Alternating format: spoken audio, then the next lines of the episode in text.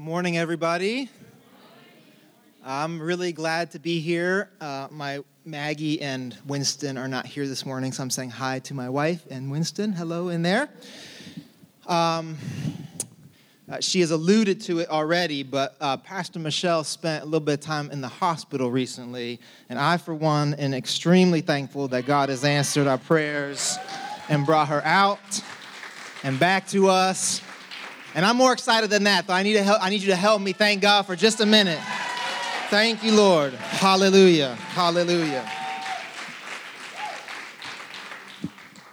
Amen. You can turn in your Bibles to James chapter 5, verses 13 through 20.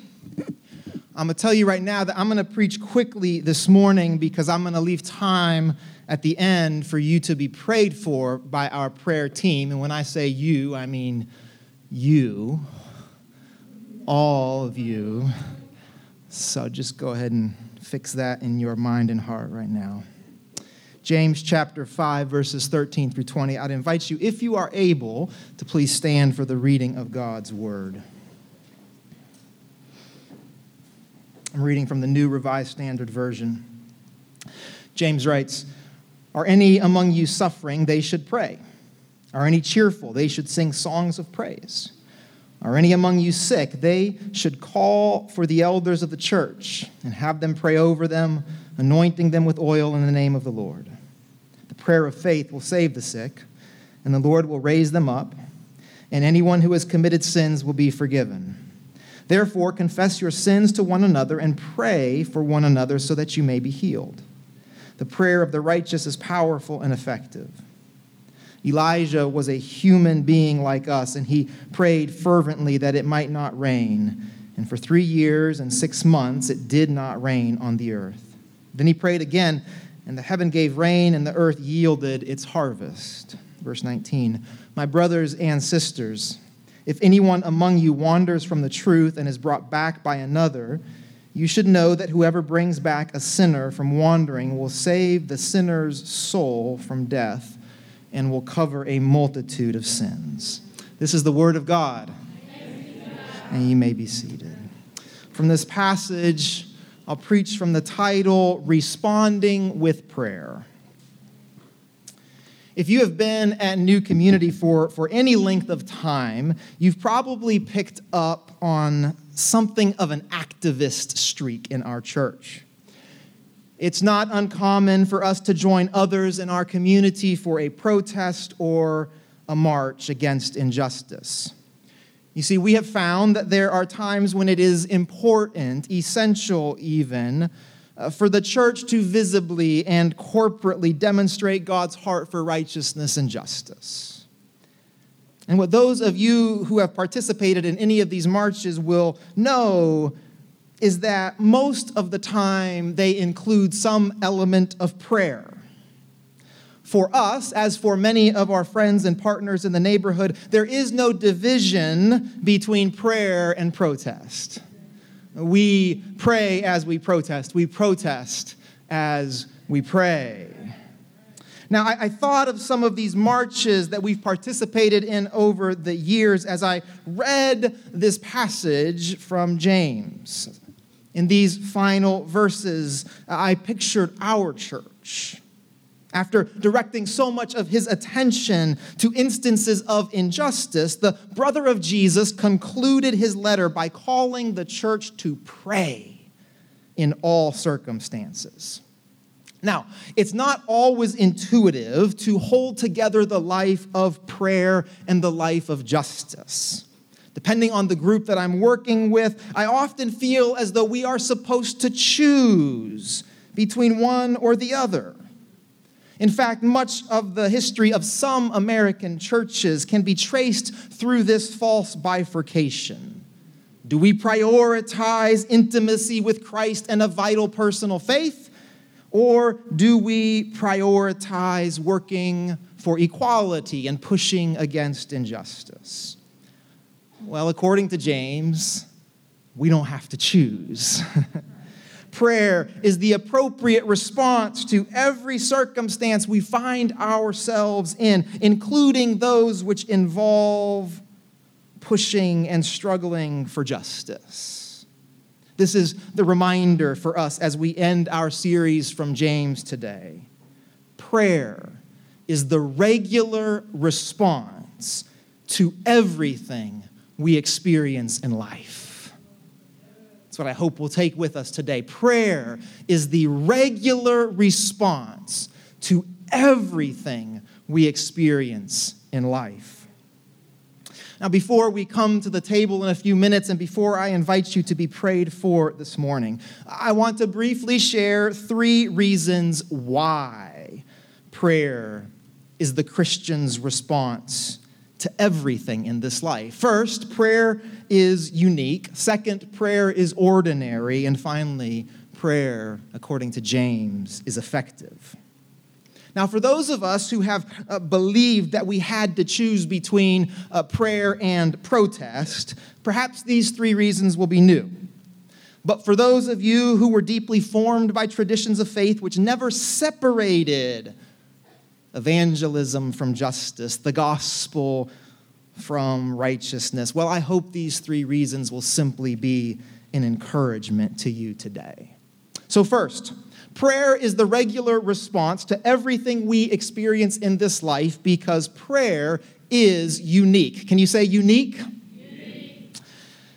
There are lots of different ways that all of us respond to the regular stuff of life. Sometimes we get angry. Sometimes we medicate ourselves. Sometimes we celebrate. Sometimes we gloat. Even the work of justice is something that can be shared by many different people, including those who don't pro- profess Christ as Lord. But James is showing a unique response to life in these verses. He says, You call the elders to get prayed for, you get anointed with oil, you confess your sins to each other. This is not normal. This is not the average response to life shared by everybody in this world. Uh, this is strange. And it's not a bad thing to remember this morning that Christians are strange. Take money, for example in a culture of excess and greed, we believe that it is better to give money away than to receive it. Take sex. In a culture saturated in over sexuality, we believe that chastity and celibacy are worthy of honor. That's pretty strange. Take violence. In a culture of death, we believe that every single person no matter their vulnerabilities or their histories, is worthy of life. The response to life that James is putting in front of us in this passage is strange. The way that we, as followers of Jesus, respond to life is meant to be strange, peculiar, odd, weird.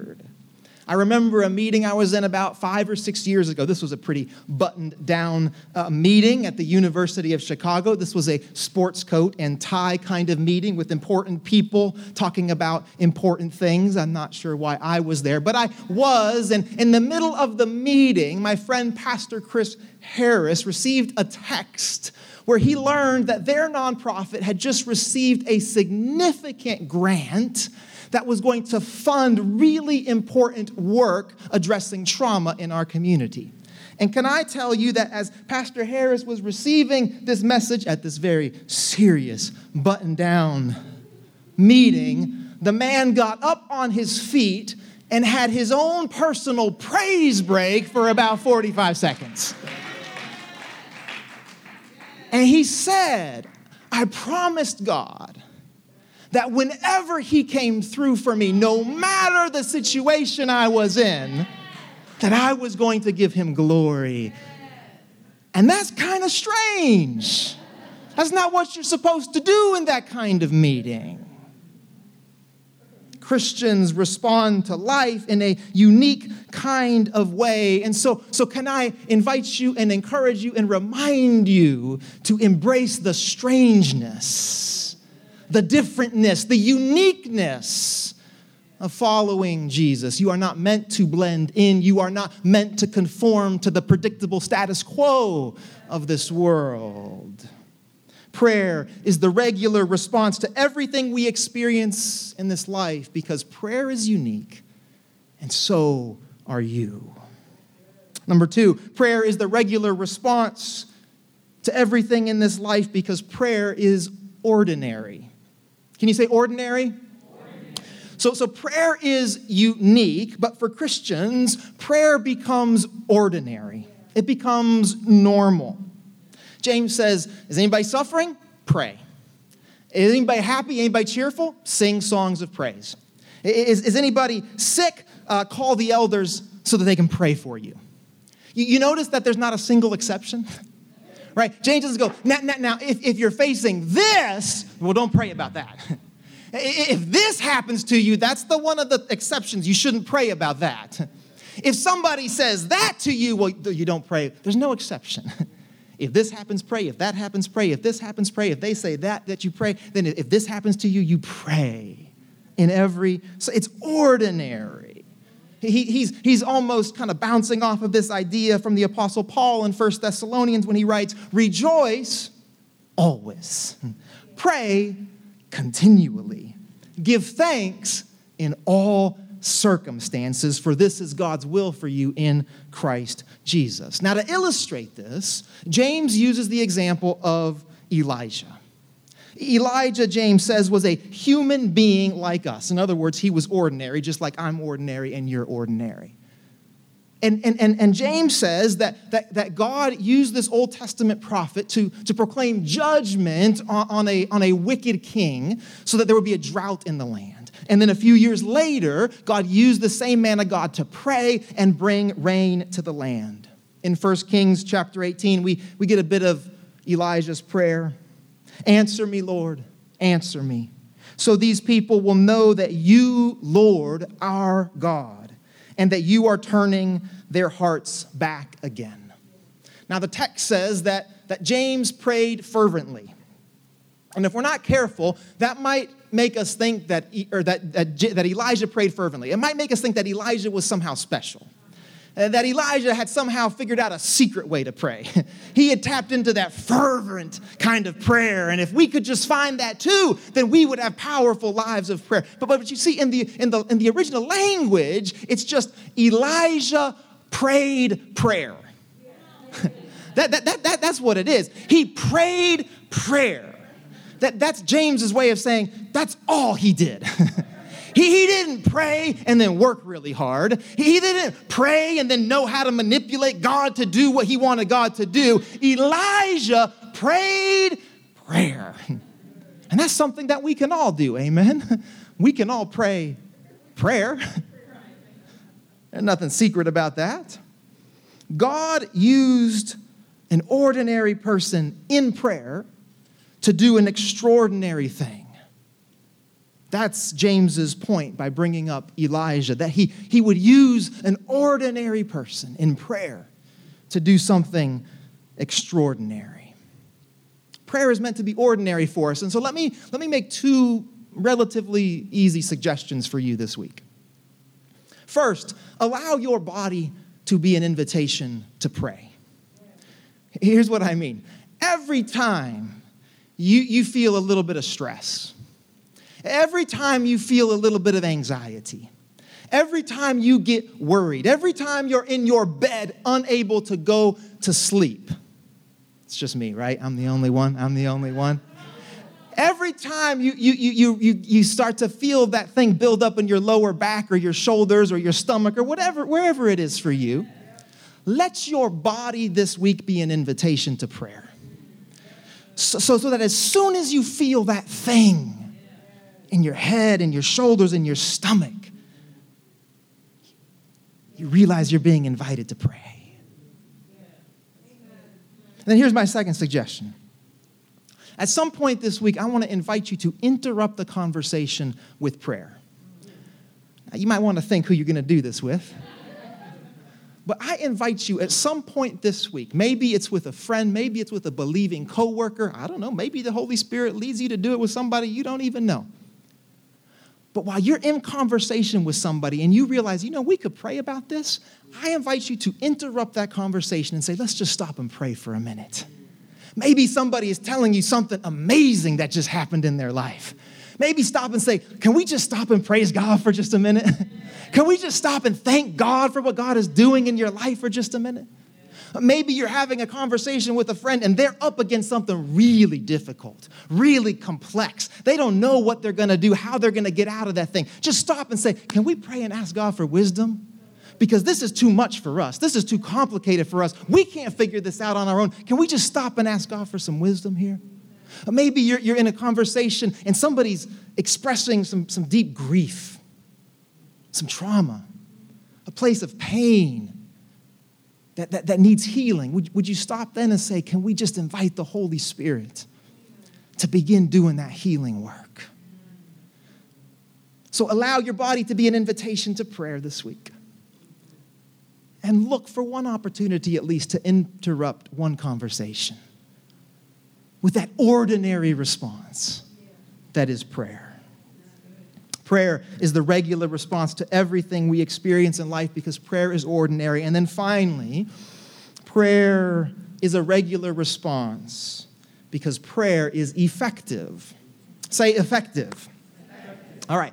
So, so uh, James gives at least two examples of this. In verse 15, he says, The prayer of faith will save the sick. And then in verse 16, he says, The prayer of the righteous is powerful and effective. Notice what James does not do, much to my disappointment.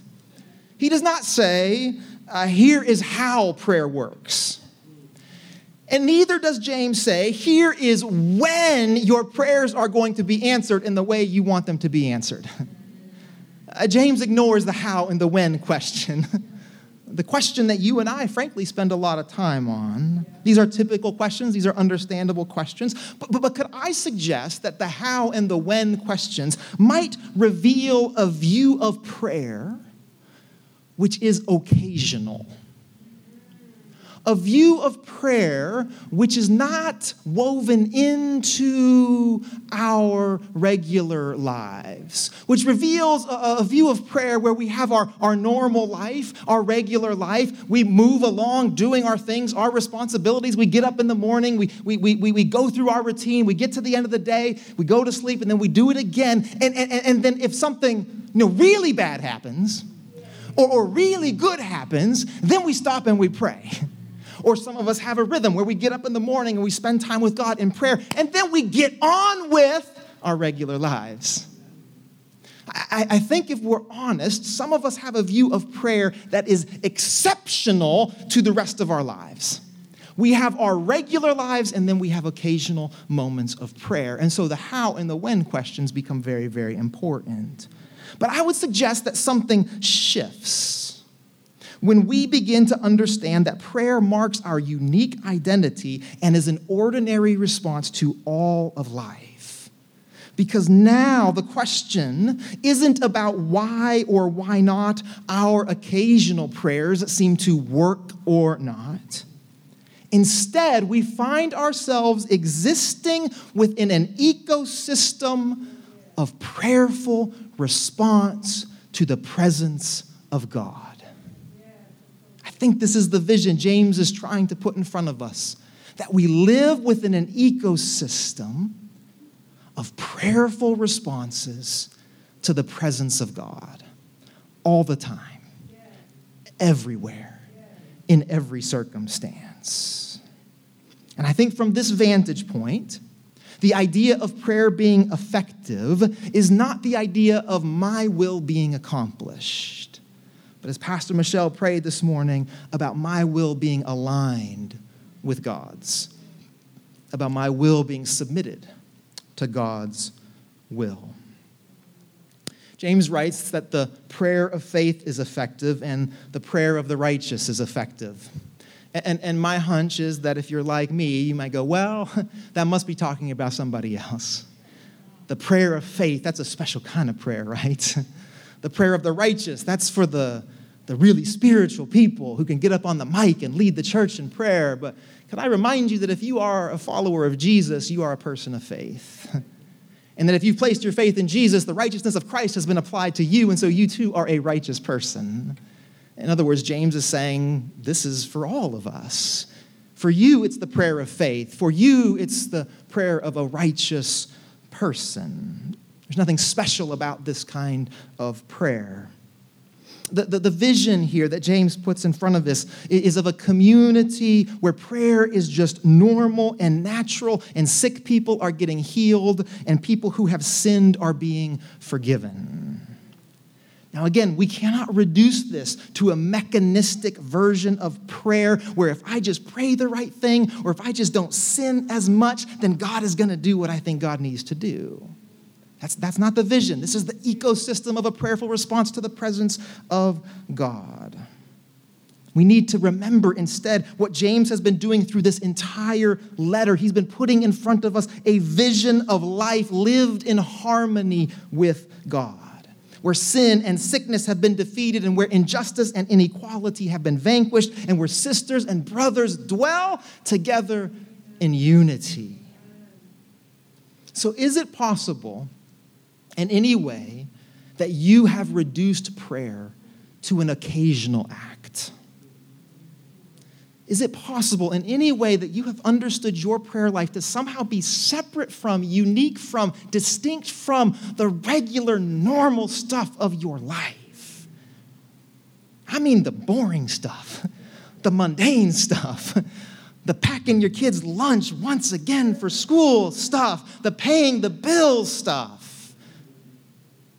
Is it possible in any way that you've siloed prayer off from the regular stuff of your life? Prayer is effective as we learn to live the unique and ordinary ecosystem of our life with God. We, we could pray even right now Holy Spirit of the living God, give us an imagination for a God saturated life lives lived at the intersection of the ordinary and the extraordinary, of lives where everything we do is a prayerful response to your presence.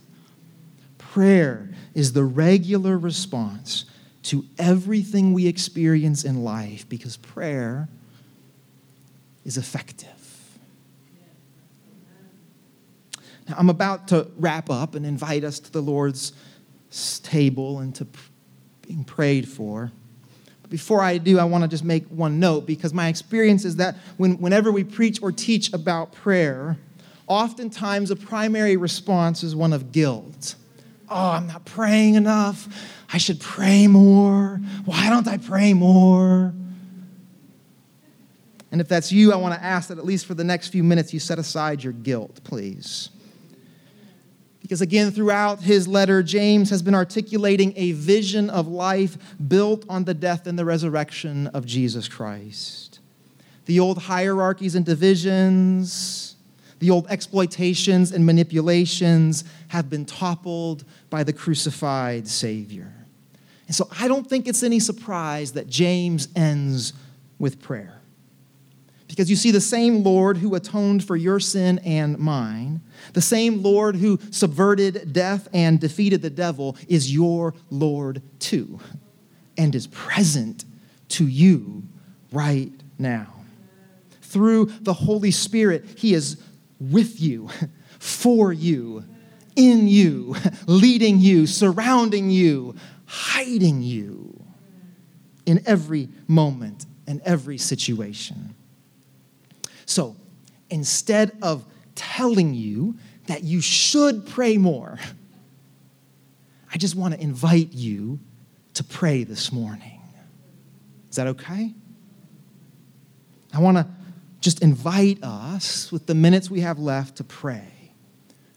If prayer is our regular response to this life, if it's unique, if it's ordinary, if it's effective, then let's spend a few minutes asking our Lord to provoke our prayer this morning. So I'm going to invite uh, Pastor Michelle to come up, and here's what we're going to do. I didn't have a plan, so just bear with me.